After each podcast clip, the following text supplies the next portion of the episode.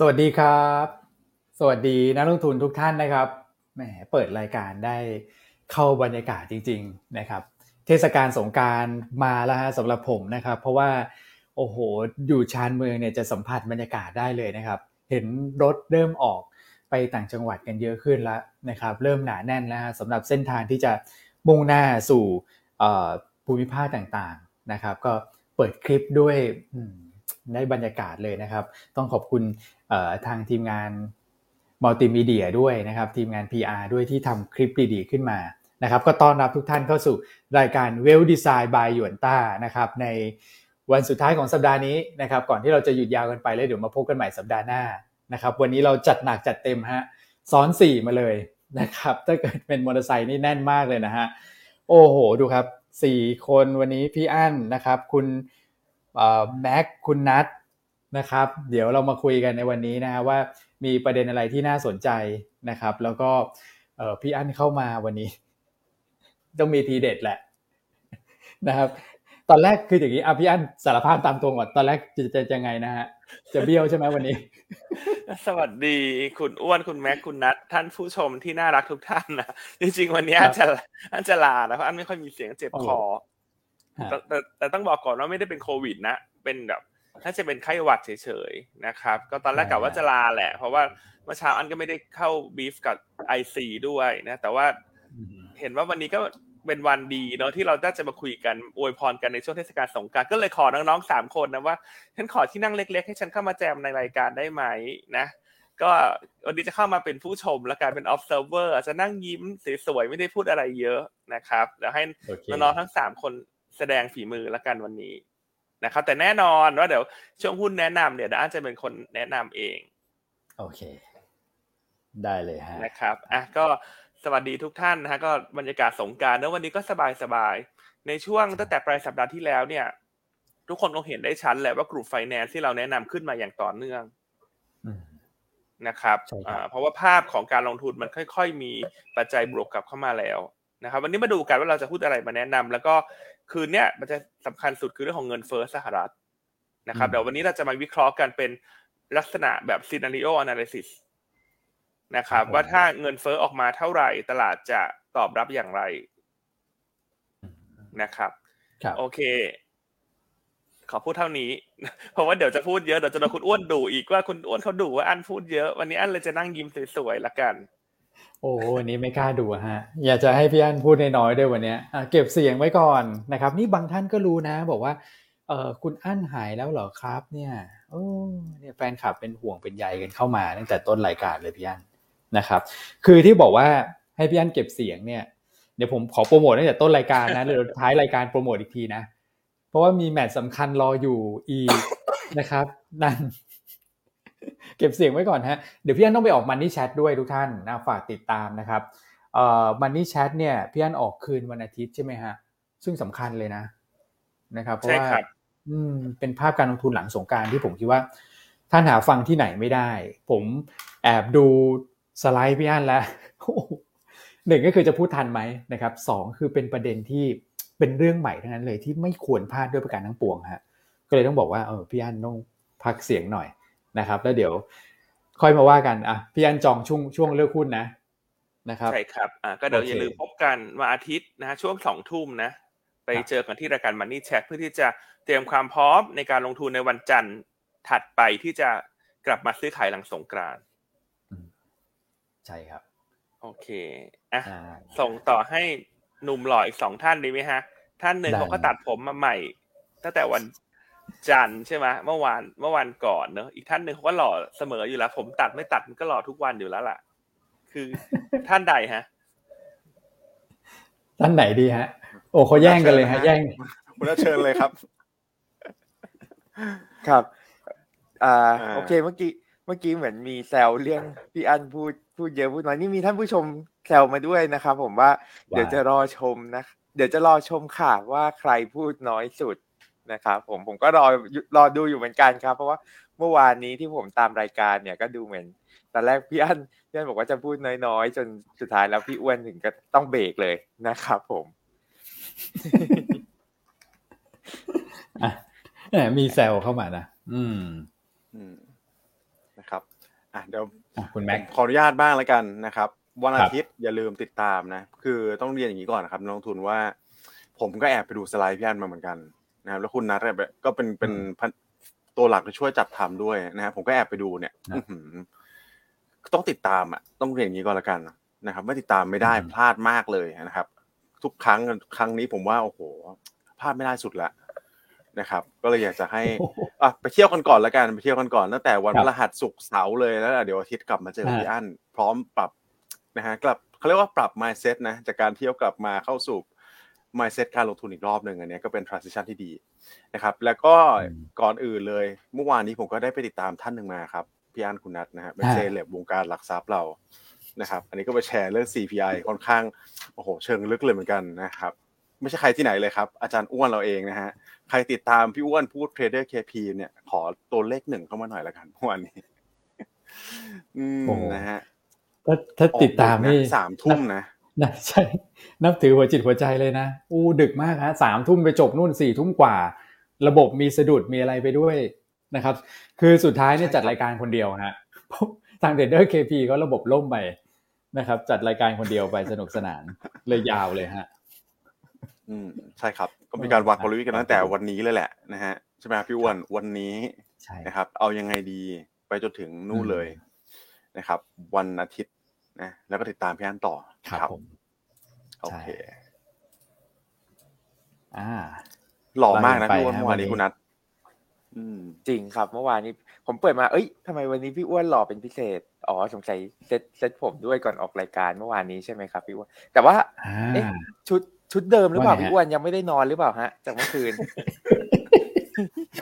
นอนอย่างนี้แล้วก็ตื่นอย่างนี้เลย แหมคือพอออกเสร็จปุ๊บเราเอาเสื้อไปตากก่อนนะครับ แล้วก็ไหนๆก็ใส่ไปแล้วใส่นิดเดียวเองเอามาใส่ช่วงเช้าหน่อยแล้วกัน แต่เสื้อเขาดีนะ เสื้อเขาดีเพราะว่าใส่แล้ว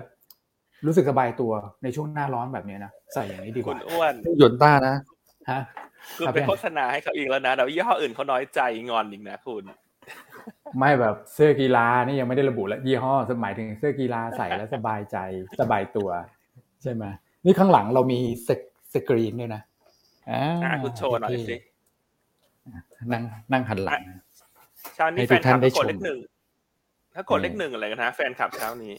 เรายังไม่ได้ให้กดเลยฮะ คุณแม็กให้กดหรือเปล่า ยังยังไม่ให้กดว่าใครใครติดตามพี่อ้วนมาอ๋อใครติดตามพี่อ้วนมาครับใครชมพี่อ้วนเมื่อคืนนี้ที่เทรดเดอร์เคพีเรารู้สึกว่ามันเยี่ยมมาก เยี่ยมจริง ๆ เยี่ยมมากๆ ขอเลขหนึ่งเข้ามาให้รัวเช้านี้ นะเทศกาลสงกรานก็อยากให้เลขหนึ่งหายไปนะจากรายการเรา รายการเราต้องรัวตลอดด้วยเลขหนึ่งนะเช้านี้คุณพี่สินชัยฝากขอบพระคุณเข้ามาว่าหยวนต้าวันนี้มีบทวิเคราะห์บาบากับเทนเซนด้วยสุดยอดมาก ใช่ครับ อืมครับผม โอเคแต่ละอันเผลอลืมตัวอีกแล้วด้านขอปิดไมค์ก่อนนะ อันจะไม่พูดเยอะนะวันนี้ขอโทษกำลังจะแซว แล้วเมื่อกี้แบบใส่น้ำหนักด้วยนะเอออ่าพี่อันพักก่อน เอาไปฮะ คุณแม็กคุณนัทคุณช่วยกันฮะได้ครับ เดี๋ยวผมเริ่มก่อนแล้วกันเริ่มให้ก่อนแล้วกันคุณนัทนะครับ ก็เมื่อวานนี้ตลาดหุ้นเอเชียส่วนใหญ่เนี่ย เคลื่อนไหวในทิศทางสีเขียวได้นะครับ ก็อย่างที่เราแชร์กันไปช่วงท้ายๆรายการนะครับ พี่อันคุณเอ่อพี่อ้วนครับว่าจีนรายงานตัวเลขเงินเฟ้อออกมาเนี่ยค่อนข้างสวยเลยทีเดียว นะครับออกมาลบไป 0.3%มันนอนมันบวกมา0.7%เยียร์เยียร์เนี่ยถือว่าดีกว่าคาดเยอะนะครับเพราะตลาดคาดมันนอนมันเนี่ยปรับตัวเพิ่มขึ้นด้วยซ้ำนะครับสิ่งที่ตามมาคือมีแรงเก็งกำไรแล้วนะครับอย่างที่พี่วอนบอกไปเมื่อวานนี้เลยว่าจีนเนี่ยนะครับต่อไปก็ถ้าสามารถถ้าใช้มาตรการกระตุ้นเศรษฐกิจต่างๆนานาตอนนี้ก็ไม่ต้องกังวลเรื่องของเงินเฟ้อแล้วนะครับเพราะเงินเฟ้อต้องเรียกว่าลงมาสู่ระดับปกติเป็นที่เรียบร้อยแล้วเผลอต่ำกว่าก่อนเกิดโควิดอีกนะครับอืม ตอนนี้ก็ถือว่าเป็นสายที่ดีนะ ต่อไปอาจจะทำนำไปสู่การค้าการขายในภูมิภาคเนี่ยที่พัฒนามีพัฒนาการในทางที่ดีขึ้นด้วยนะครับเมื่อวานนี้แรลลี่กันขึ้นมาหมดเลยนะครับโดยเฉพาะเอเชียเหนือ ตลาดหุ้นฮ่องกงก็ปรับตัวขึ้นได้ค่อนข้างดีเกือบเกือบหนึ่งเปอร์เซ็นต์นะครับแต่ว่าไทยเราก็ถือว่าโอเคนะ ยังยังแบบว่าเกาะตีมการบวกไปกับเขาได้นะครับ ถึงแม้ว่าเราจะไม่ได้บวกเยอะ ต้องเรียนว่าเราบวกมาเยอะก่อนหน้านี้แล้วนะครับ เปิดมาปุ๊บเนี่ยช่วงต้นอาทิตย์ต้นสัปดาห์เราก็บวกชดเชยไปเรียบร้อยแล้ว เพราะฉะนั้นเซ็ตเด็กเมื่อวานนี้ก็ปรับตัวขึ้นมาสักประมาณ 0.25%นะครับ ก็ใกล้ๆจะทดสอบตัวของ 1,600 จุด ปิดตัวไปที่ 1,597.1 จุดนะครับ กลุ่มที่รีบาวได้ค่อนข้างดีเลยครับ พี่อ้วนครับคือตัวของธนาคารพาณิชย์นะ กลุ่มแบงก์เรามาแล้วนะครับ อย่างที่สกิดสกิดกันไปนะใกล้เข้าสู่ช่วงปันผลแล้วนะครับ อืม อันนี้ก็นิ่งมานาน เมื่อวานนี้ก็ถือว่าเบรกโอ้โห เส้นค่าเฉลี่ยเนี่ยทุกอันเลยนะครับ อืม ใครแนะนำฮะคุณแม็ก BBL อืม BBL สวยงามเลยครับฮะอืมนะครับผมว่าทุกท่านคงสร้างดีนะขึ้นสวยขนาดนี้นะครับ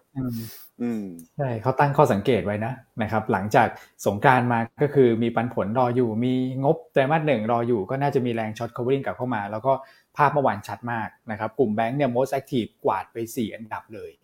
นะครับ BBL ถือว่าเป็นตัวที่เด่นเลยเมื่อวานนี้อืมครับ นะเห็นคุณอ้วนโยนประเด็นเขาไม่อยากจะ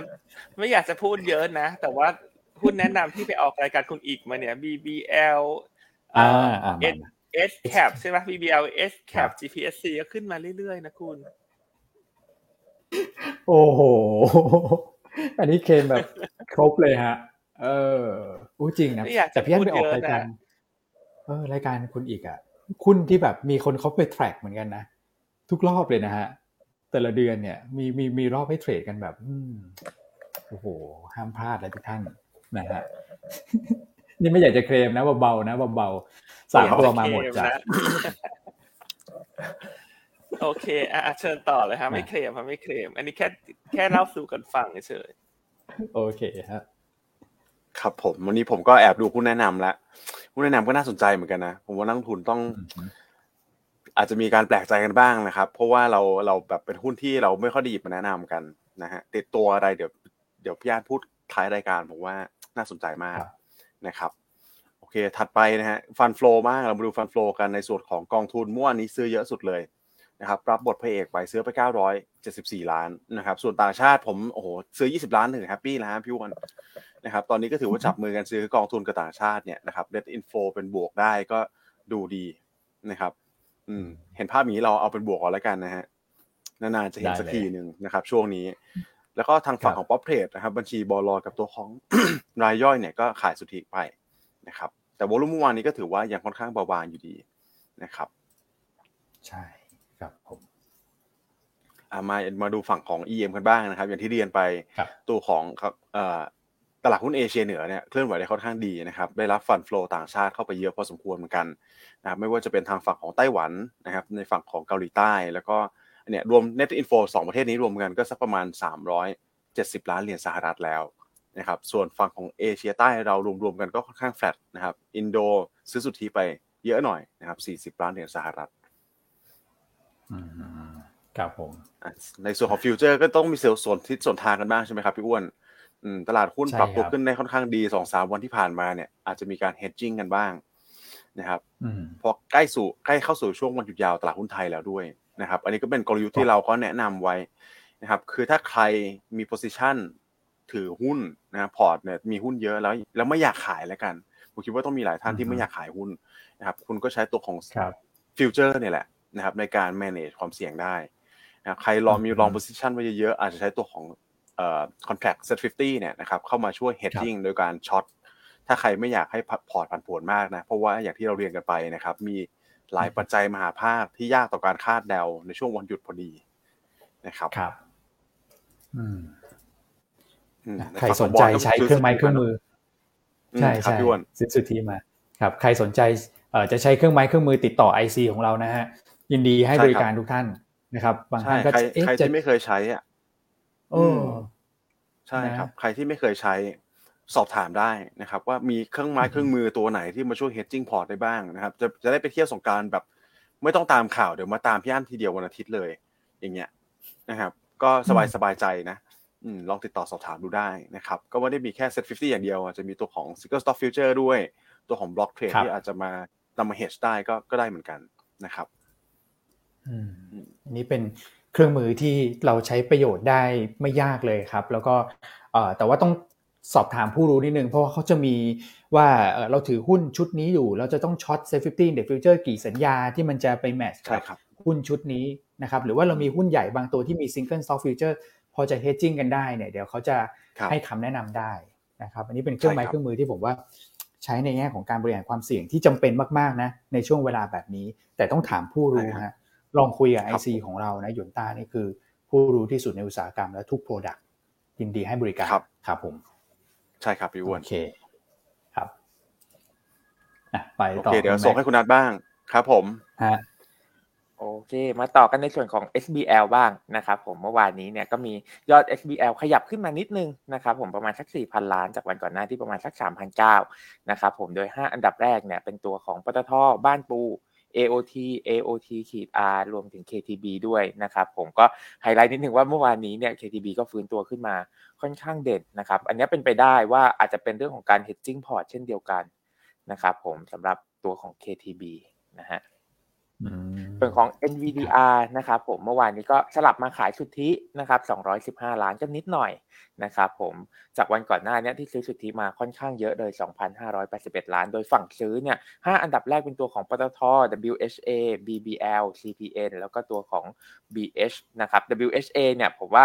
หลาย ๆ คนคงแบบรู้สึกว่าเฮ้ยตัวกลุ่มนิคมอุตสาหกรรมขึ้นมาค่อนข้างเด่นเลยนะครับ เดี๋ยวเรามีทางเลือกมาให้ใช่ไหมครับพี่อ้วนในช่วง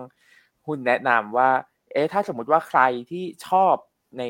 เทรนนี้ละกันในเทรนที่ต่างชาติเข้ามาซื้อที่ดินลงทุนเพิ่มเติม แต่ว่าไม่กล้าที่จะไปไล่หุ้นที่อยู่ในแนวสูง ไม่ว่าจะเป็น WHA หรืออมตะเนี่ยเรามีทางเลือกให้อีกตัวหนึ่งที่เซฟกว่า แต่ว่าโอเค อาจจะขยับน้อยกว่านะครับ แต่ว่าปลอดภัยกว่าแน่ๆนะฮะส่วนของไม่ค่อยลงเลยครับ นิคมใช่กลุ่มนี้แบบ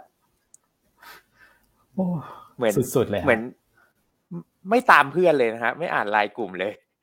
ตัวอื่นเขาย่อเขาพักสองตัวนี้นี่ขึ้นเอาขึ้นเอานะฮะใช่ครับผมส่วน NVDR ฝั่งขายนะครับผมก็จะเป็นตัวของ KTB บ้านปู Delta คอมเซเว่นและ CPO ครับโอเคครับผมนี่เป็นภาพรวมเมื่อวานนะครับ เมื่อวานก็ต้องบอกว่ากลุ่ม Finance เด่นนะครับ กลุ่มแบงก์ เด่นนะแบงก์นี่เด่นสุดนะครับรองมาเป็นไฟแนนซ์แล้วก็ค้าปลีกจริงก็เด่นนะนะครับหลาย ๆ ตัวก็เห็นขยับขึ้นมาอย่างแม็คโครนะครับหรือแม้แต่ตัวของ BJC เนี่ยเมื่อวานก็ฟื้นตัวกลับขึ้นมาได้นะครับก็เป็น domestic play นะเมื่อวานถ้าเกิดว่าเราดูในแง่ของหน้าหุ้นโดยภาพรวมนะฮะโอเคอ้าวไปดูต่างประเทศนะฮะต้องสลับกันอีกแล้ว ให้คุณแม็กก่อนแล้วกันครับผม ได้ครับก็ ปัจจัยต่างประเทศเมื่อวานนี้เนี่ยผมคิดว่าค่อนข้างเบาบางนะแต่ก็เมนโฟกัสเนี่ยก็จะไปอยู่ที่ตัวของ IMF IMF ถือว่าแย่งซีนไปเลยเมื่อวานนี้นะครับเดี๋ยวเรามาเจาะรายละเอียดให้นักทุนฟังกันละกันว่า เมื่อวานนี้ IMF พูดอะไรอะไรบ้างนะครับ มีการปรับคาดการลงจากอะไร หรือว่าปรับอะไรขึ้นบ้างอะไรลงบ้างนะครับเดี๋ยวไล่กันไปก่อนเลยละกัน อันนี้ก็ถือว่าเป็นตัวของ World Economic Outlook นะครับที่มีการพับลิชกันทุกไตรมาส ซึ่งถือว่าเป็นการรวบรวมข้อมูลเชิงลึกนะครับจะหลังจากการประชุมกับทางฝั่งของ World Bank ด้วยนะครับแล้วก็ฝั่งการประชุมจากในฝั่งของสมาชิกนะครับตัวของ Financial ต่างๆ ระดับสูงของสหรัฐเนี่ยหรือว่าของทั่วโลกมารวมๆกันนะครับก็สาระสำคัญเมื่อวานนี้อย่างแรกเลยนะครับ GDP outlook ถือว่าค่อนข้างดีด้วยซ้ำนะครับเพราะมีการปรับตัวลดลงครับพี่วอนคุณนัทแต่ว่าปรับลงแค่นิดเดียว นะครับสำหรับคาดการณ์ปี 6667 เนี่ย ตอนนี้ปรับเป็น 2.8 นะครับ year on year แล้วก็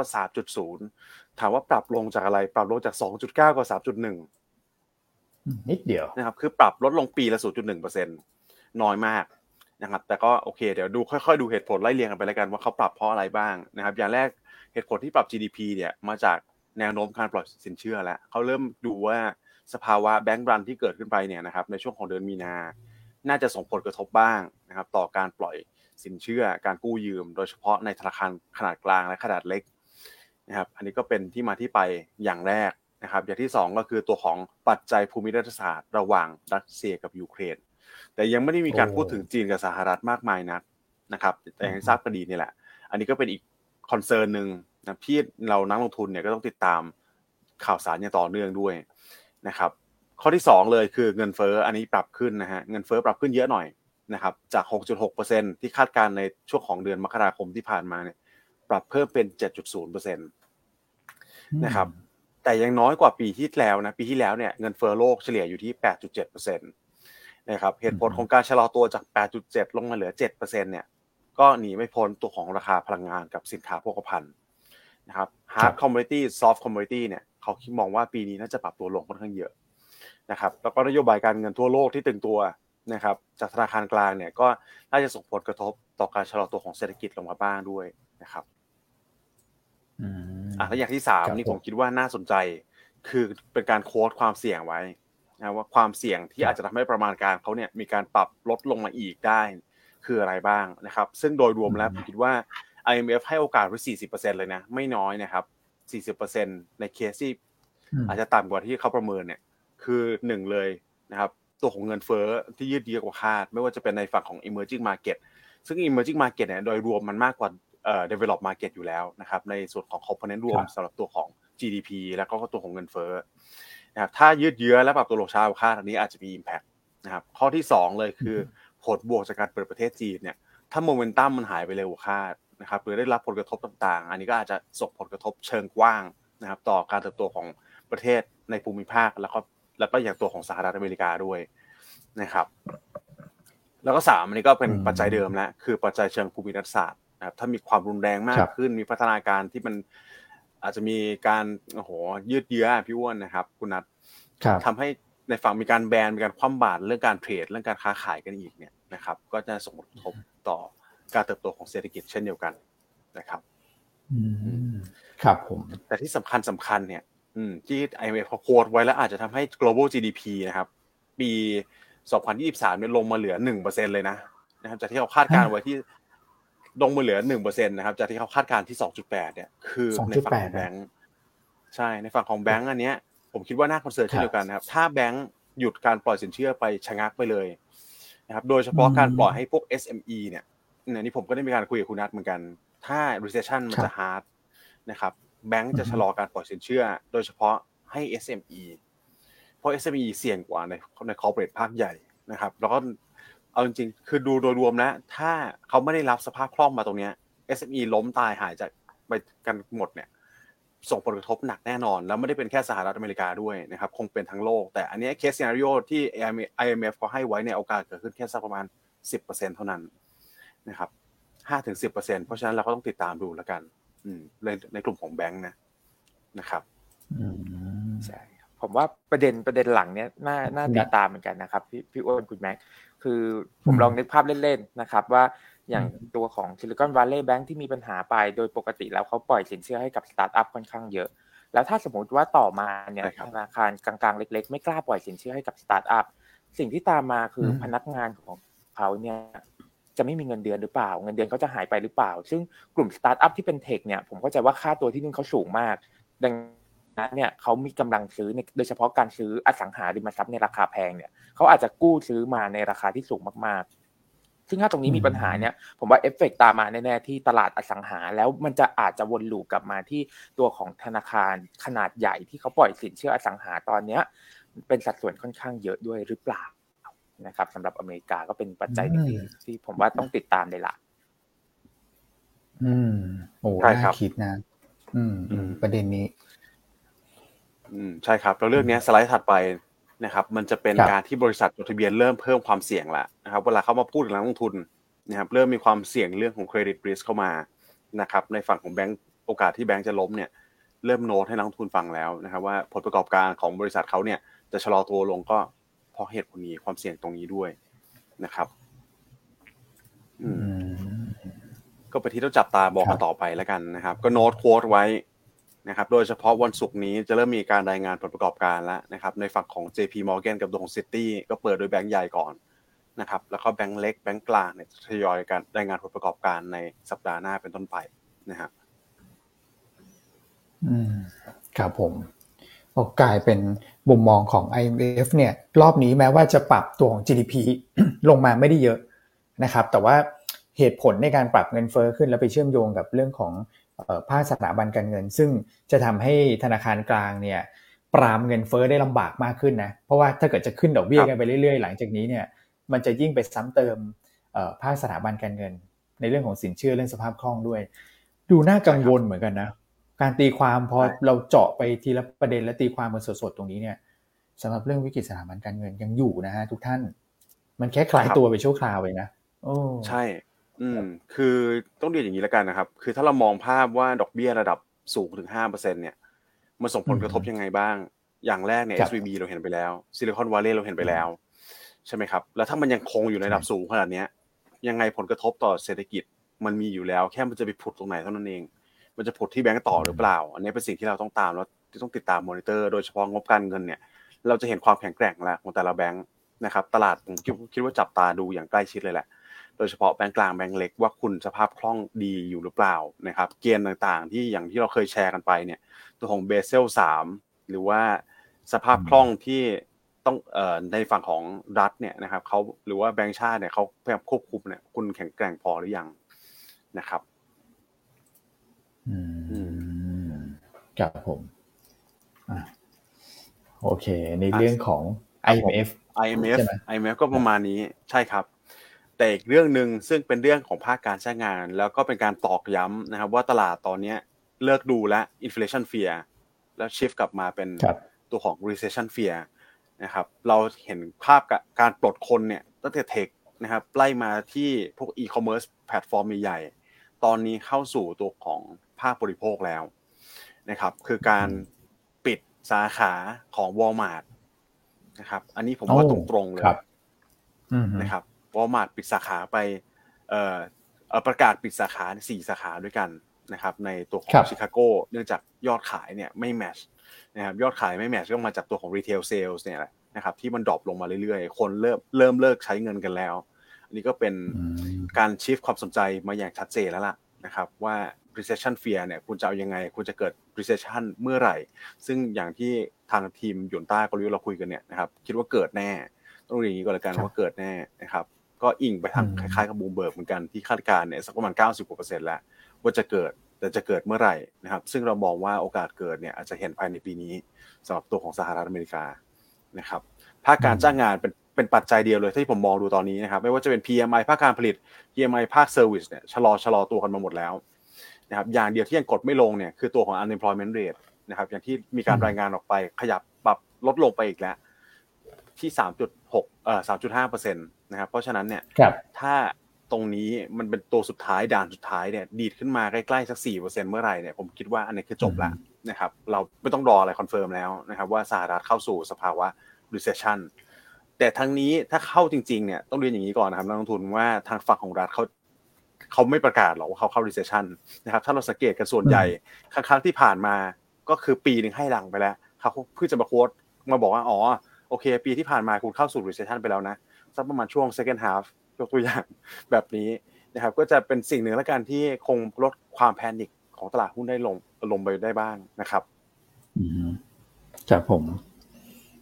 อืมฮะโอ้โห ดูแล้วกลายเป็น มีปัจจัยลบต่อเนื่องเลยนะช่วงนี้มาคุณใช่ครับแม็กอืมก็ครับดูอันนี้คือพูดถึงตลาดหุ้นฝั่งอเมริกานะ ที่เราพยายามบริแคปไปฟังกันเนี่ยนะครับคือถ้าเราไปดูจริง ๆ แล้วผมมีไส้ในตัว IMF เนี่ยคือก็แปลกใจอยู่เหมือนกันว่าอเมริกาเป็นประเทศครับเดียวเลยนะครับ ที่ครับคาดการณ์ของ IMF เนี่ย มองว่าปีนี้นะครับ GDP จะชะลอลงมา ส่วนปีหน้าชะลอต่อเนี่ยมีแค่อเมริกานะนะครับจากหลายประเทศเลยนะครับ อืมนักลงทุนลองคิดดูว่ามันน่าแปลกใจไหมแล้วผลกระทบต่อเศรษฐกิจเนี่ยมันเป็นยังไงนะครับ emerging market อืม domestic market ส่วนใหญ่ลงไปปีนี้ ดิฟปีนี้และปีหน้าโตหมดอเมริกานี่แหละเป็นเป็นประเทศเดียวเลยนะครับอืมโอ้อันนี้เป็นข้อสังเกตที่น่าสนใจฮะโอ้ใช่ครับดิฟลงมานี่หมายถึงอัตราการเติบโตลดลงนะครับ ต้องขอ correct เอ่อครับจากคำพูดแบบ เดี๋ยวจะไม่เคลียร์อือฮึนะครับเนี่ยหนึ่งจุดหกที่พี่อ้วนวงไว้เนี่ยนะครับกลายเป็นหนึ่งจุดหนึ่งแล้วเขาดูประเทศอื่นฮะสิครับ ฝั่งขวาสุดอือะมคอลัมน์ขวาสุดมันโตมากกว่าคอลัมน์ซ้ายคอลัมน์กลางหมดเลยตรนะครับงกลางอืมใช่ อืมอ่าโอเคฮะ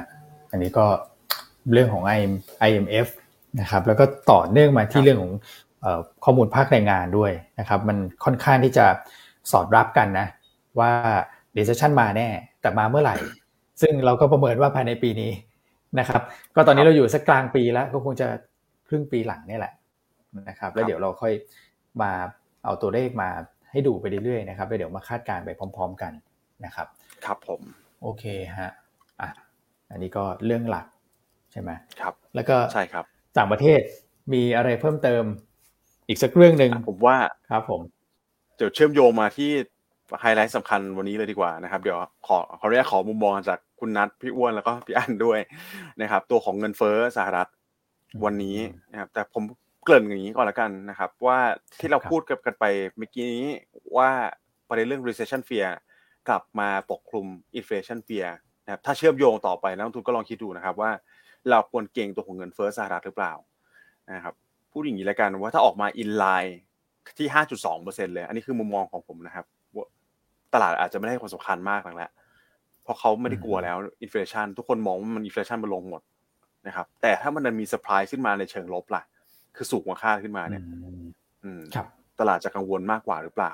นะครับ risk reward ในการลงทุนเนี่ยมันคุ้มหรือไม่คุ้มเนี่ยอันนี้ผมแบบฝากไปคิดดูว่า อืม ถ้ามันภาพมันเป็นอย่างเงี้ยกลยุทธ์การวางการวางกลยุทธ์การลงทุนว่าควรเบสหรือไม่เบสเนี่ย อืมท่านคิดยังไงนะครับ อืมฮะคุณนัทขอมองถามก่อนครับผม แต่ละท่านมองยังไงกันบ้างครับ อืม เอา เอาของสำหรับผมตัวเงินเฟ้อเนี่ย จริงใจผมผมไม่อยากไม่อยากไปเบสกับตัวของเงินเฟ้อมากนักนะครับ เพราะว่าเขาปรับประมาณการลงมาแล้วด้วย แต่ตอนแรกเนี่ยคือเขาคาดว่าเงินเฟ้อจะสูงกว่านี้นะครับลดลงมาเหลือประมาณ 5.2 นั่นหมายความว่าตลาดมองบวกไปละและสะท้อนเข้าไปในตัวของดัชนีไปละนะครับ แต่ว่ามีอีกมุมหนึ่งนะครับ ผมแอบได้ยินพี่อ้วนพูดในรายการเมื่อวานนี้ว่า หลังสงการเนี่ยหนึ่งสัปดาห์เก้าจากสิบปี เซตอินดี x มาให้ผลตอบแทนเป็นบวก 0.8%นะครับ ดังนั้นถ้าสมมุติว่าใครเป็นสาย aggressive ละกันนะครับ แล้วอยากเบสข้ามไปเนี่ย ผมว่าก็ลองดูในกลุ่มที่เป็น domestic play เป็นหลัก เน้นเศรษฐกิจในประเทศเป็นหลัก เพื่อหลีกเลี่ยงตัวของเงินเฟ้อสหรัฐนะครับ แล้วก็ผมตั้งข้อสังเกตอีกอันหนึ่งคือเมื่อวานผมฟังพี่อ้วนแล้วผมก็คิดได้ว่า เอ๊ะทำไมถึงชอบขึ้น 9 ปีจาก 10 ปีเลย เป็นไปได้ไหมว่าก่อนสงการนะครับพี่อ้วนคุณแม็กคือคนจะลดโพซิชันเพื่อลดความเสี่ยงกันโดยเป็นปกติอยู่แล้ว พอกลับมาหลังสงการเนี่ย เป็นไปได้ไหมว่าเขากลับโพซิชันกลับขึ้นมาอยู่ในระดับปกติ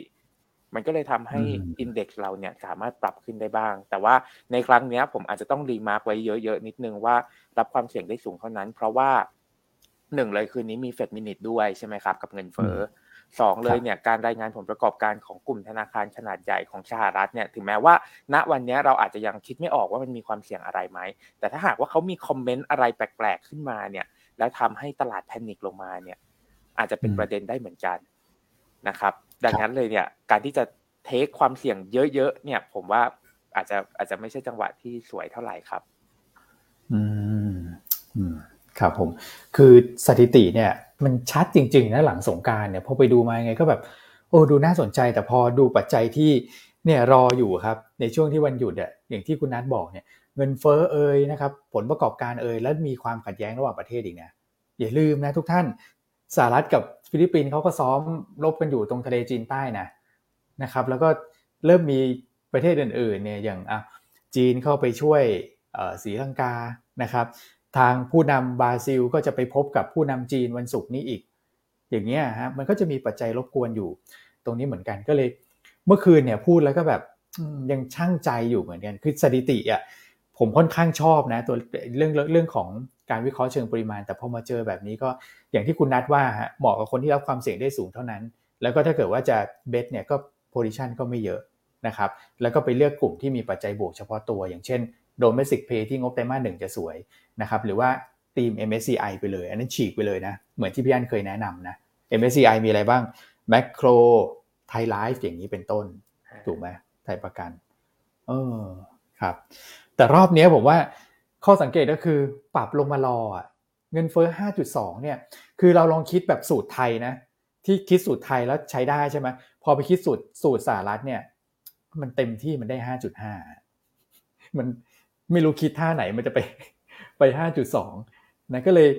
ดูแล้วเนี่ยโอกาสที่จะต่ำกว่า 5.2 เนี่ยที่จะดีกว่าค่าเนี่ยผมให้น้ำหนักกรณีที่1เนี่ยไม่ไม่เยอะนะถ้าถามในมุมมองนะแต่ถ้าเกิดว่าอยู่ในช่วง 5.2 ถึง 5.5 โอเป็นไปได้นะครับอันนี้อาจจะให้น้ำหนักเยอะหน่อย แล้วก็โอกาสที่จะสูงกว่าคาดไปเยอะๆเนี่ยอันนี้ก็อาจจะมีไม่มาก เพราะว่าที่คุณแม็กตั้งข้อสังเกตคือน้ำมันมันลงมาช้าจริง ๆ แล้วน้ำมันก็มีน้ำหนักอยู่ประมาณสักเจ็ดเปอร์เซ็นต์ ถ้าเกิดตัวแปรอื่นขึ้นเท่าเดิมน้ำมันลงแบบเนี้ยยังไง 5.5 เนี่ยผมว่านอนมาอยู่แล้วนะผมก็เลยคิดว่าโอกาสที่จะลั่นไปแบบเกิน 5.5 ไปใกล้ๆ6อันนี้ก็ยากนะครับก็เลยคิดว่าน่าจะออกมาช้อยสองเนี่ยให้น้ำหนักเยอะสุดนะครับถ้าเกิดช้อยสองมันก็ตลาดหุ้นสหรัฐก็ขึ้นมารอแล้วอีกอะนะก็เลยคิดว่าตลาดก็คงจะไม่ได้แบบให้น้ำหนักอะไรมาก แล้วก็อาจจะ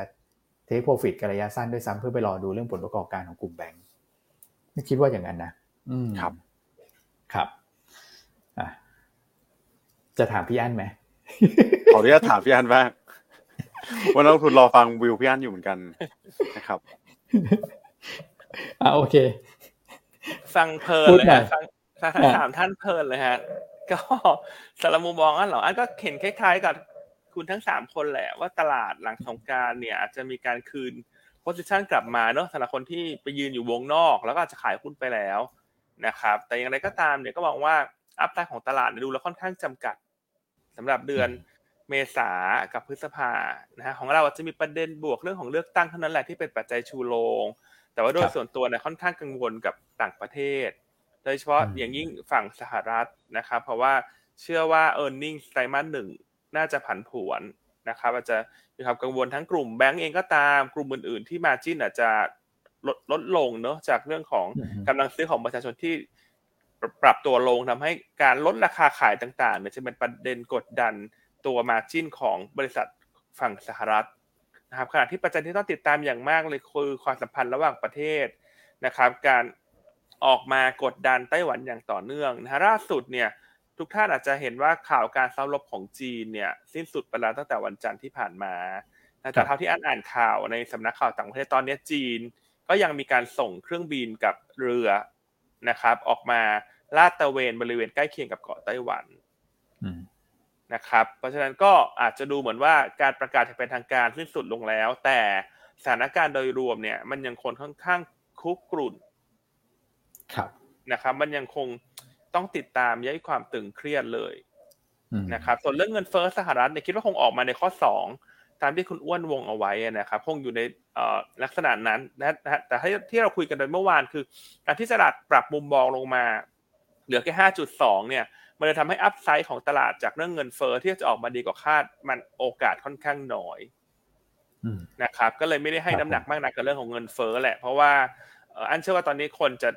ปรับ มุมมองมาให้น้ำหนักเรื่อง recession มากขึ้นเรื่อยๆแล้วเพราะเงินเฟ้อมันกำลังจะจบไปละ มันคงไม่ได้มีประเด็นใหม่อะไรเข้ามารบกวนแล้วนะครับ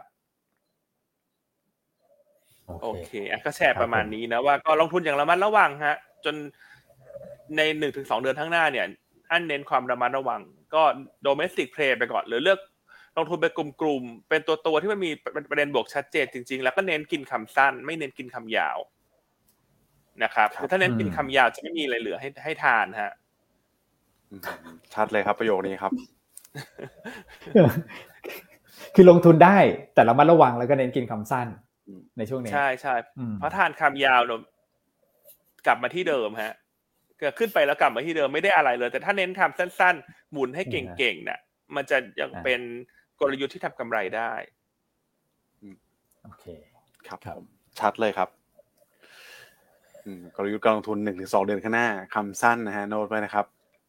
อืมครับอืมโอเคอะตอนนี้ก็อ่าเก้าโอเคพี่อันโมงเก้านาทีนะ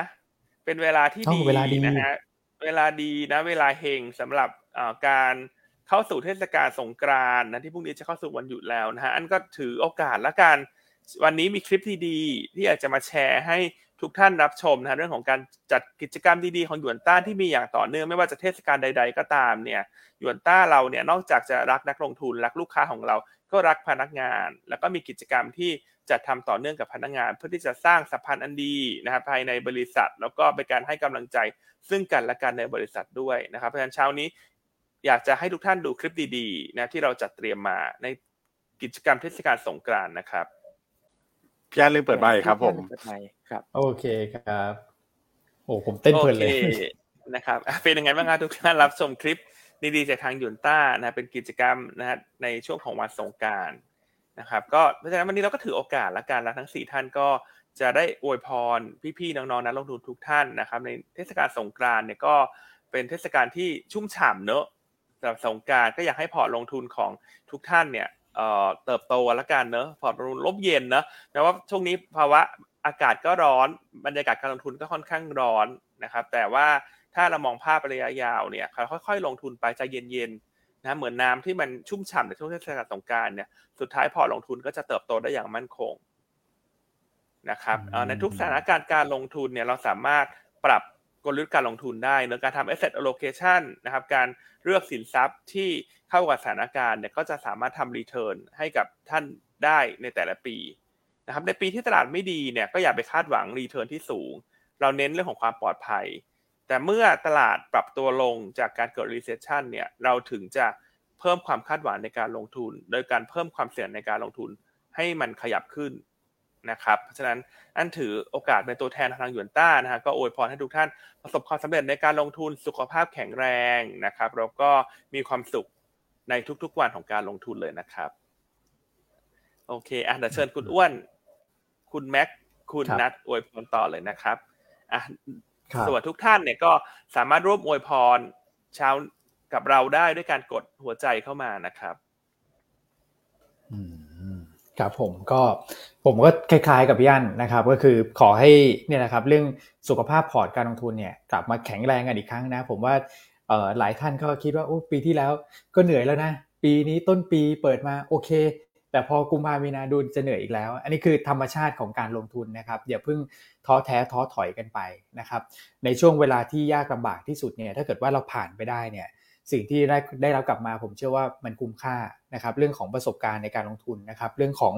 ความแข็งแกร่งความเก่งขึ้นในการลงทุนเนี่ยท่านจะได้รับกลับมาแน่นอนนะครับเพราะฉะนั้นอย่าเพิ่งท้อถอยไปนะครับช่วงนี้ลงทุนรู้สึกเหนื่อยหน่อย พักกายพักใจแล้วก็ไปเที่ยวสงกรานต์กันก่อนนะครับไปสนุกกันให้เต็มที่นะครับแต่ว่าสนุกบนพื้นฐานของความปลอดภัยในทุกท่านนะครับแล้วเดี๋ยวกลับมามาเจอกันเนี่ยหลังสงกรานนะครับแล้วเราค่อยมาปรับกลยุทธ์กันใหม่ อย่าลืมนะว่าเราไม่ใช่มีแค่หน้าซื้ออย่างเดียว นะครับหน้าขายเราก็มีหน้าไซด์เวย์เราก็เทรดกันได้นะครับเครื่องไม้เครื่องมือเรามีให้พร้อม ตอนนี้ไปเตรียมนะครับเตรียมสภาพร่างกายและจิตใจให้พร้อมเพื่อรับสิ่งใหม่ ๆ ที่กำลังจะเข้ามา ซึ่งผมเชื่อว่าเป็นสิ่งดีๆ แน่นอนหลังปีใหม่ไทยนะครับ ก็ขออำนวยอวยพรอวยชัยให้กับทุกท่านนะครับ ประสบความสำเร็จทุกด้านในวันปีใหม่ไทยแล้วกันนะครับ คุณแม็กฮะครับผม ก็อย่างที่ทราบพอดีนะครับ ช่วงนี้เป็นช่วงที่ผมคิดว่ามีโรคค่อยๆแพร่ระบาดกันใหม่อีกรอบนึงแล้วนะครับ ไม่ว่าจะเป็นหวัดธรรมดาหรือโควิดนะครับ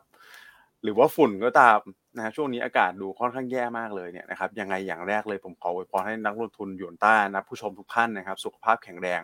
ปีนี้แข็งแรงที่สุดไปเลยนะครับ ต่อต้านทุกโรคปลอดภัยจากทุกสิ่งทุกอย่างนะครับ รวมถึงการเดินทางด้วยนะครับขอให้ทุกท่านไปเที่ยวที่ไหนเนี่ยนะครับ เดินทางปลอดภัย นะครับแล้วก็ในฝั่งของด้านการลงทุนกันบ้างนะครับอันนี้ต้องขออนุญาตให้กำลังใจนะครับไม่ว่าจะเป็นในฝั่งของนักลงทุนเอง หรือว่าในฝั่งของเพื่อนร่วมอุตสาหกรรมต้องเรียนอย่างนี้กันนะครับเช่นไอพีพีไอซีทุกท่านเนี่ยตอนนี้ผมคิดว่าโอ้โหเจอกันก็โวลุ่มตลาดนี้ก็ลำบากกันหมดนะครับในฝั่งของการลงทุนเองเนี่ยเดี๋ยวผมคิดว่าอย่างที่พี่อ้นบอกเลยนะครับ เรามาจับจังหวะก็ลงลงทุนกันอีกรอบหนึ่งนะครับ แล้วก็ในช่วงครึ่งปี จากเนี้ยนะครับจากเดือน 4 ไปต้นไปเนี่ย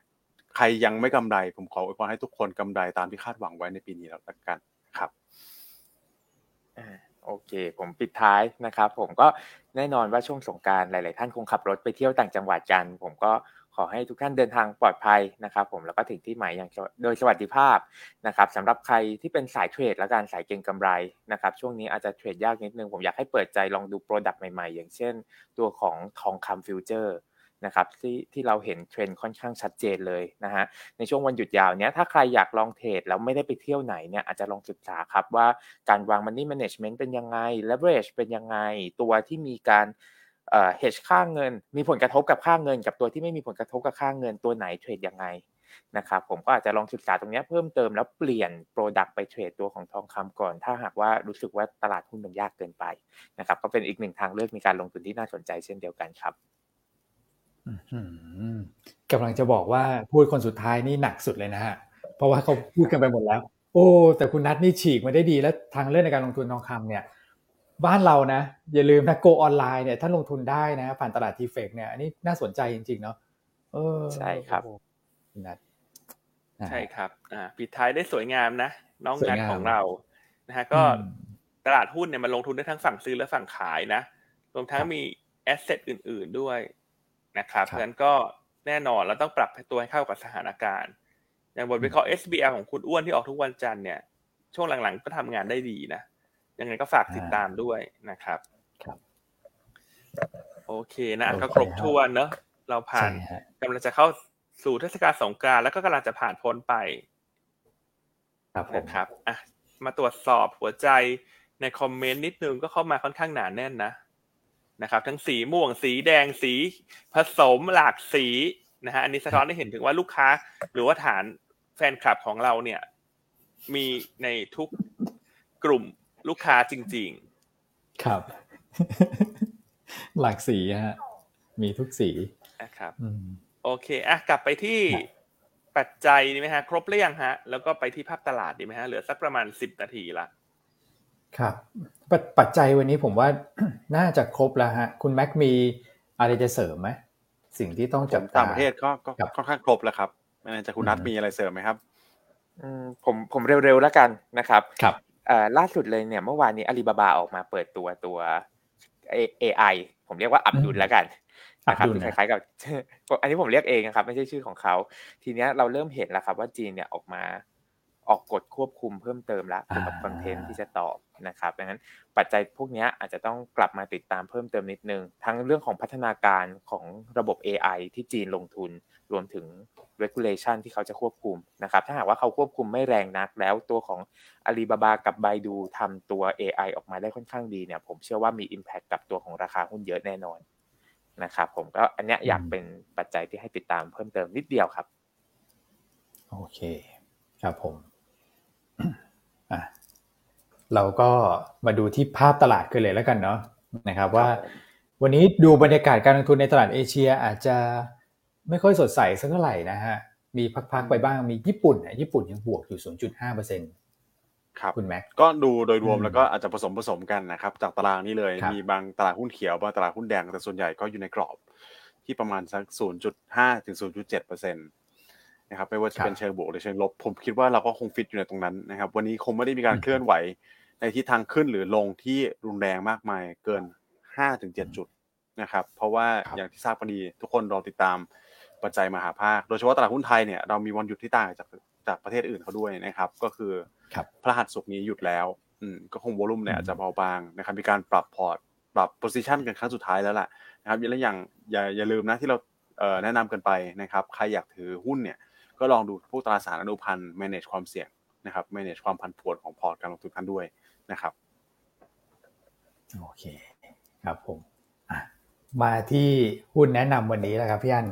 เป็นกลุ่มช่วงนี้อาจจะดูยากนิดหนึ่งฮะเอาเป็นหุ้นมาเลยครับพี่อันครับ สรุปสรุปนี่ถึงช่วงอ่านพูดแล้วใช่ไหมคุณอ้วนถึงแล้วฮะไม่มีใครช่วยแล้วฮะช่วงนี้ อันก็ยังมองเหมือนภาพเมื่อวานแหละว่าตอนนี้เราก็คงต้องมองข้ามไปแล้วว่าหลังสงการหุ้นกลุ่มไหนมันจะมีปัจจัยบวกหรือว่ามีแรงเก็งกำไรเข้ามา ซึ่งแน่นอนว่าเรื่อง MSCI เนี่ยน่าจะประเด็นหลักแหละที่ทุกคนเข้ามาเก็งกำไรหลังสงการดังนั้นหุ้นแนะนำวันนี้ตัวแรกก็ยังเลือกหุ้นที่ได้ประโยชน์จากตัวของ MSCI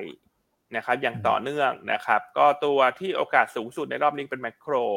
อันดับ 2 คือไทยไลฟ์อันดับ 3 คือ TTB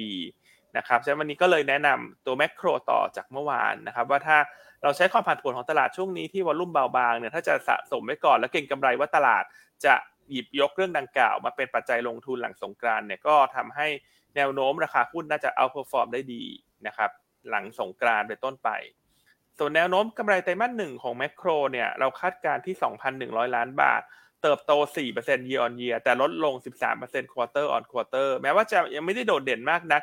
ในไตรมาสหนึ่งนะแต่ว่าการที่ตอนนี้บริษัทมีการออกตัวหุ้นกู้ของทางโลตัสเนี่ยเพื่อที่จะรีไฟแนนซ์ต้นทุนทางการเงินของทั้งกลุ่มลงเนี่ยเราเชื่อว่าครึ่งปีหลังเนี่ยแมคโครจะมีประเด็นบวกตรงนี้ที่ช่วยหนุนตัวของผลประกอบการจากต้นทุนทางการเงินที่ลดลงนะรวมทั้งการลดการพึ่งพิงเงินกู้ในสกุลต่างประเทศลดลงก็น่าจะเป็นสิ่งที่นักลงทุนชื่นชอบนะครับเพราะว่าลดความผันผวนในเรื่องของอัตราแลกเปลี่ยนด้วย นะครับดังนั้นตัวแรกเนี่ยแนะนำสะสมแมคโครนะฮะแนวต้าน 41 บาท ตัวที่สองนะครับ เราแนะนำตัวของอามานะอ๋อโอ้โห อันนี้ไม่ได้พูดถึงเลยนะ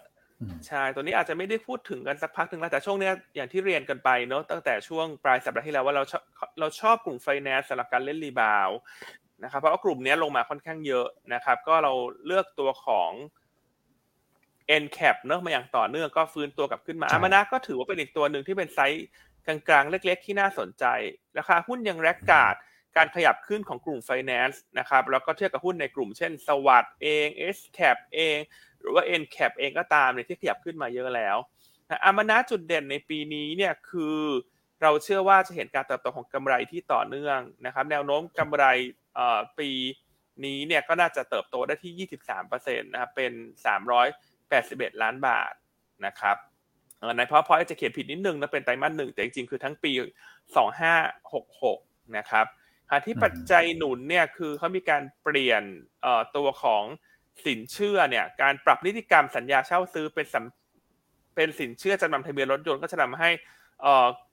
ความต้องการของลูกค้าเนี่ยเพิ่มขึ้นเพราะจากเดิมเนี่ย การที่เป็นนิติกรรมสัญญาเช่าซื้อทำให้อัตราดอกเบี้ยต่างๆ แล้วต้นทุนที่ลูกค้ามาใช้บริการจะสูงกว่า การเป็นสินเชื่อจำนำทะเบียนรถยนต์นะซึ่งณปัจจุบันเนี่ยบริษัทก็ปรับเสร็จสิ้นแล้วตั้งแต่กันยายนที่ผ่านมานะครับก็เราเริ่มเห็นงบไตรมาสสี่ที่ออกมาดีกว่าคาดการณ์ปีนี้ทั้งปีเนี่ยอมนะน่าจะมีผลประกอบการที่ออกมาเติบโตต่อเนื่องนะครับราคาหุ้นปัจจุบัน PE แค่สิบเท่า ถือว่าไม่ได้สูงมากนักนะราคาหุ้นที่อ่อนตัวลงมามากเนี่ย ส่วนหนึ่งเกิดจากการขึ้น XD ด้วยนะนะครับหุ้นละ 20 สตางค์นะครับก็เลยทำให้หุ้นเนี่ยถอยหลังลงมาเยอะ เพราะว่า XD 20 สตางค์ตอนนั้นดีเวเดนยิวก็ประมาณเกือบเกือบ5%เลยทีเดียวนะครับเพราะฉะนั้นถ้าหาก leasing ไซส์เล็ก ๆ กลางๆ เนี่ย จะเก็งงบไตรมาสหนึ่งแล้วมองว่าหุ้นกลุ่ม finance สะท้อนปัจจัยลบไปหมดแล้ว ในช่วงที่ผ่านมาที่ราคาหุ้นลงมาเยอะ ก็แนะนำสะสมอามานะ แนวต้าน 4 บาท ครับนะครับอ่าสองตัวที่สามเนี่ยก็เลือกเป็นหุ้นกลุ่ม utility นะเพราะว่าเรามองว่าการพักเงินในหุ้นกลุ่ม utility เนี่ยน่าจะช่วยปกป้องพอร์ตลงทุนให้กับท่านได้ที่ความเสี่ยงมันเริ่มเพิ่มขึ้นแล้วทั้ง recession ฝั่งสหรัฐ ทั้งเรื่องของความตึงเครียดทางการเมืองระหว่างจีนกับสหรัฐ แล้วก็ยุโรปก็มีเรื่องของยูเครนรัสเซียที่จะยังคง กดดันตลาดต่อเนื่องในช่วงครึ่งปีหลังของปีนี้นะครับตัวที่ 3 เลยแนะนำ WHA UP หรือว่าอัพนะครับตัวนี้เคยเล่าไปแล้วว่าถ้าธุรกิจนิคมอุตสาหกรรมของบริษัทแม่คือ WHA เติบโตต่อเนื่องเนี่ยภาพระยะยาวคนที่จะได้ประโยชน์เป็นระดับถัดไปคือ WHA UP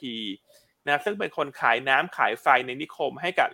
ลูกค้าของ WHA ที่มาซื้อที่ดินนั่นเองนะครับเป็นหุ้นตัวนี้เนี่ยเหมาะกับการมองระยะยาวเลยนะครับว่ากำไรมันจะค่อยๆเติบโตไปเรื่อยๆ ตามยอดขายที่ดินที่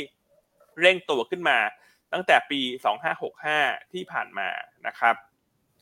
ราคาปัจจุบันนะยังไม่ได้ขึ้น XD ด้วยนะวันที่ 27 เมษายนหุ้นละ 10สตางค์ก็ให้ดีเวเดนยิว2.5%ถือว่าใช้ได้นะฮะสำหรับการ สะสมตรงนี้เพื่อที่จะรับเงินปันผลไปเลยนะฮะแล้วก็รอคอยผลประกอบการที่จะค่อยๆเติบโตตามยอดขายที่ดินที่เร่งตัวขึ้นนะครับ ซึ่งสุดท้ายแล้วหลังจากโรงงานเขาโอนที่ดินไปเขาสร้างโรงงานเสร็จเนี่ยความต้องการในการใช้น้ำใช้ไฟก็จะเพิ่มขึ้นนะครับขณะที่การประมูลโรงไฟฟ้าพลังงานทางเรื่องรอบนี้เนี่ย 5,200 เมกะวัตต์ที่ประกาศออกมา WHAUP ก็ได้เมกะวัตต์ใหม่ด้วยพอสมควร นะซึ่งอันนี้ก็จะเป็นอัพไซด์ต่อการเติบโตในระยะยาวตั้งแต่ปี 2569ไปต้นไป เพราะว่าโครงการเหล่านี้เนี่ยจะเริ่ม COD แล้วก็จ่ายไฟเนี่ยตั้งแต่ปี 2569 เป็นต้นไป เพราะฉะนั้นมองจะมองระยะกลางถึงยาวเนี่ยว่าอัพดูเด่น เพียงแต่ระยะสั้นเนี่ยอาจจะต้องรอคอยนิดหนึ่งนะครับ แต่ก็มีเงินปันผลให้ตอบแทนยังไม่ XD รออยู่นะครับ ก็เลยแนะนำสะสมตัววาอัพแนวต้าน 4 บาท 10 สตางค์ ครับ ส่วนตัวสุดท้ายวันนี้คุณแชมป์เลือกตัวไหนฮะคุณอ้วน ครับ วันนี้อาจารย์แชมป์เลือก NCAP ครับนี่ NCAP เนี่ยเราลงในกลยุทธ์เนี่ยสวันติดต่อกันเลยนะนะครับ แต่ว่าเป็นในเชิงของกลยุทธ์เนี่ยสวันนะครับ แล้วก็ทางเทคนิคมาต่ออีกวันหนึ่งครับ คุณแชมป์ก็มองว่ากราฟที่ขึ้นมาเมื่อวานเนี้สวยเข้าตาแล้วนะครับ แล้วก็มีโมเมนตัมที่จะขยับขึ้นต่อได้นะครับ แนวต้าน 4 บาท 10 สตางค์นะครับ แนวรับ 3 บาท 90 แล้วก็ซอฟรอถ้าต่ำกว่า 3.76 นะครับเรื่องของสตอรี่ผมว่าไม่ต้องพูดถึงแล้วฮะตัวนี้นะครับเราพูดกันมาต่อเนื่องนะครับพี่อันเล่าให้ฟังจนหลายท่านจำได้แหละนะครับแล้วก็กลุ่ม Finance ช่วงนี้เด่นจริงๆนะครับไล่จากตัวใหญ่มาวนหาตัวเล็กมาเรื่อยๆนะครับ NCAP ก็เป็นตัวที่อยู่ในโซนด้านล่าง เช่นเดียวกับอมนะเหมือนกันนะครับแล้วเท่าที่ผมสังเกตนะสองบริษัทนี้มีจุดเชื่อมโยงกันอันนึงนะครับก็คืออมนะเนี่ยเขาก็เก่งในเรื่องของสินเชื่อที่อยู่ในภาคใต้ นะครับแล้วภาคใต้เองเนี่ยเขาก็เศรษฐกิจก็ฟื้นวันฟื้นคืนนะดีมากๆตัวของ NCAP ก็มีสัดส่วนสินเชื่อตัวของมอเตอร์ไซค์เนี่ยอยู่ในภาคใต้ประมาณสัก 15-20%ตรงนั้นเนี่ยก็ฟื้นมาได้ค่อนข้างดีนะครับเพราะว่าการท่องเที่ยวเข้ามาหนุนก็เลยมีความเชื่อมโยงกันอยู่เหมือนกันนะครับแนะนำคู่กันไปเลยนะครับวันนี้พี่อั้นเลือกอมนะมาคุณแชมป์เลือก NCAP นะครับ WHA UP ก็น่าสนใจเนาะราคาก็พักตัวลงมาอยู่ที่แนวรับพอดีเหมือนกันในทางเทคนิค นะครับ วันนี้โดเมสิกเพย์ล้วนๆเลยฮะทุกท่านนะครับ โอเคฮะ อันนี้ก็เป็นหุ้นแนะนำนะครับ แล้วก็บทวิเคราะห์วันนี้เนี่ยย้อนไปดูนิดนึงนะครับ วันนี้เรามีบทวิเคราะห์ที่น่าสนใจนะครับ ไม่ว่าจะเป็นตัวของ SCG Packaging นะครับ มีการคาดการผลประกอบการไตรมาสหนึ่งออกมาแล้วนะครับ คุณปั่นคาดอยู่ที่ 907 ล้านบาทนะครับ เทียบ Q1Q เนี่ยคือฟื้นตัวขึ้นมาค่อนข้างที่จะเด่นเลยนะครับ 45%น นะครับแต่ถ้าเกิดเทียบเยียนเยียแน่นอนว่ายังสู้ไม่ได้นะครับแต่ถ้าเกิดว่าจะสู้ได้เนี่ยก็คงจะเป็นตั้งแต่ไตรมาสสเนี่ยจะเริ่มขึ้นมาใกล้เคียงกับปีที่แล้วแล้วนะครับและครึ่งปีหลังเนี่ยจะโตทั้งคิวทั้งเยียเด่นเลยในช่วงไตรมาสสามไตรมาสสี่นะครับเพราะว่าต้นทุนเนี่ยลงชัดนะครับแล้วก็ดีมาเนี่ยคือความต้องการพวกบรรจุภัณฑ์เนี่ยจะกลับมาฟื้นตัวนะครับแล้วผลกระทบจาก recession คุณปั่นก็ไปดูละเอียดนะกระทบจำกัดมาก เพราะฉะนั้นราคาตรงนี้เนี่ยมัน bottom out แล้วนะครับแต่ รอเรื่องผลประกอบการที่ค่อยๆฟื้นตัวขึ้นไปแหละนะครับ downside จำกัด upside รอเปิดนะแต่เปิดช้าเปิดเร็วก็คือขึ้นอยู่กับเรื่องของงบที่เขาจะฟื้นช้าหรือเร็วด้วยนะครับก็แนะนำถือต่อนะครับแนว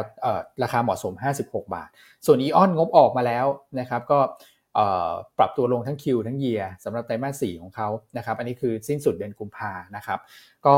ดีกว่าที่คุณตองคาดนิดนึงประมาณสัก 10 กว่าเปอร์เซ็นต์นะครับฝากไปอ่านในบทวิเคราะห์แล้วก็กลุ่มการแพทย์วันนี้พี่โจมีอัปเดต ในตัวของการปรับขึ้นค่าหัวประกันสังคม พี่โจก็ทำละเอียดเหมือนกันนะครับ มีการทำ sensitivity ใน analysis ในการเล่นตัวเลขด้วยนะครับว่าการปรับขึ้นค่าหัวประกันสังคมเนี่ยที่ขึ้นเฉลี่ยประมาณสักสิบเปอร์เซ็นต์นะครับตัวไหนได้ประโยชน์เยอะสุดนะฮะ top pick ของพี่โจตอนนี้ก็เป็น BCH แต่ต้องบอกว่ากลุ่มโรงพยาบาลเมื่อวานราคาหุ้นตอบรับเชิงบวกมาแล้วพอสมควรนะครับแล้วก็ paper อีกอันหนึ่งที่น่าสนใจก็คือตัวของ DR DRX นะฮะเห็นคุณนัท พูดถึงตัวของเอ่ออะไรนะบาบาใช่ไหมก่อนหน้านี้ ใช่ครับนะฮะอืมบาบานะเราก็มีรวบรวมไว้ให้นะครับ ตัวของ valuation เป็นยังไงนะครับ แล้วก็ทางเทคนิคนะของ DR ตอนนี้ DR เรามี 5 DR แล้วก็มี DRX อีก 3 DRX นะครับ ท่านสามารถไปดูในตัวบทวิเคราะห์ตรงนี้ได้ คิดว่าน่าจะช่วยในเรื่องของอการลงทุนอย่างน้อยๆเนี่ยแนวรับแนวต้านเราก็มีให้ นะครับส่วนคำแนะนำเราก็จะทยอยออกมาเรื่อยๆนะครับรอบนี้จะเป็นตัวของ Ping An นะฮะว่าลักษณะธุรกิจเป็นยังไงนะครับคาดการณ์กำไรที่ Bloomberg consensus เขาทำไว้เป็นยังไง valuation เป็นยังไงนะครับอันนี้เป็น3 point ที่จะอยู่ในบทวิเคราะห์ของแต่ละรอบของ DR ที่ออกมานะครับสสัปดาห์ออกมาทีหนึ่งนะครับโอเคฮะครบถ้วนวันนี้นะครับ แล้วก็มีอีกสักยังพอโอ้โหเวลาหมดละแต่ผม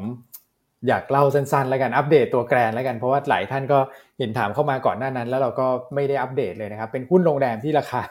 นิ่งมากไซเวย์มากนะครับ ล่าสุดก็เห็นพัฒนาการเชิงบวกเข้ามานะครับ ก็คือ BTS เนี่ยเข้ามาถือหุ้นแกรนนะครับ อันนี้ก็รายงานเข้ามาเนี่ย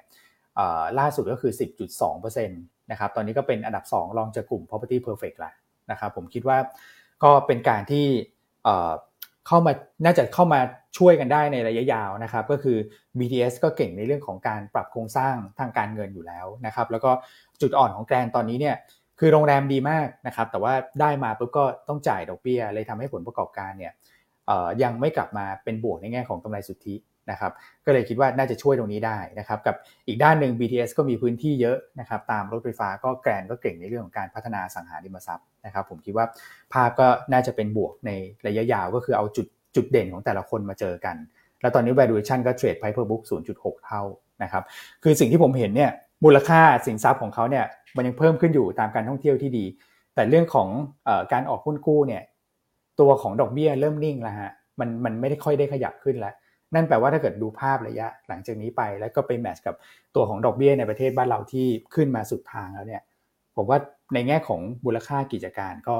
เริ่มที่จะดูน่าสนใจมากขึ้นสำหรับตัวแกรนแต่ต้องรอเรื่องของพัฒนาการที่จะเกิดขึ้นหลังจากนี้ด้วยนะครับอันนี้ก็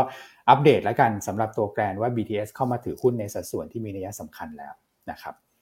โอเคฮะครบถ้วนวันนี้ฮะพี่อั้นนะครับทิ้งท้ายนิดนึงพี่อั้นขายของหน่อยฮะวันอาทิตย์นี้ นะครับอะโอเค ขอเรียกขายของนิดนึงนะฮะ ก็เดี๋ยววันอาทิตย์นี้เนี่ยเดี๋ยวพบกันที่รายการ Money Chat นะครับ เวลาประมาณสองทุ่มนะครับ ก็ช่วงหยุดยาวเนี่ยหลายท่านก็จะไม่ได้ตามข่าวสารต่างๆ แล้วในวันพฤหัสกับวันศุกร์นะครับ เพราะฉะนั้นวันอาทิตย์นี้ก็ถือว่าเป็นโอกาสที่ดีนะที่เราจะไปเตรียมความพร้อมกันนะครับวางกลยุทธ์กันว่าในวันจันทร์ที่ตลาดจะกลับมาเปิดทำการนะควรจะลงทุนอย่างไร และมีปัจจัยสำคัญใด ๆ บ้างในไตรมาสสองที่รออยู่นะครับ ก็อันแล้วก็ น้องๆทุกคนในทีมงานยวนต้าเนี่ยก็ช่วยกันเตรียม powerpoint นะครับที่จะไปนำเสนอในรายการ ต้องบอกว่าข้อมูลที่เตรียมไปเนี่ยน่าจะหาดูที่ไหนไม่ได้แน่ๆนะครับและน่าจะเห็นภาพชัดเจนมากขึ้นแล้วว่าทำไมเราค่อนข้างมีมุมมองเป็นโทนระมัดระวังมากขึ้นในไตรมาสสองนะครับเพราะฉะนั้นอย่าลืมติดตามกันนะฮะวันอาทิตย์นี้สองทุ่มที่รายการ Money Chat ของพี่เนานะครับแล้วก็ที่สำคัญก็ฝากไลค์ฝากแชร์ ฝาก กดหัวใจให้อันในรายการด้วยนะครับโอเคเนอะอ่าก็เรียกแขกขายของนิดนึงนะยอดผู้ชมขอเยอะๆนะ จะได้เป็นกำลังใจให้หยวนต้าด้วยนะครับอ่าอันก่อนทิ้งท้ายเท่านี้แล้วกันแล้วเดี๋ยวพบกันใหม่กับเราทั้งสามคนนะครับ ในวันจันทร์เนอะวันนี้ก็จะพิเศษหน่อยมีสี่คนนะก็เดี๋ยวพบกันใหม่ในวันจันทร์นะครับอ่าลาไปแต่เพียงเท่านี้นะครับ สวัสดีครับ สวัสดีครัสบวัสดีครับ สวัสดีครับ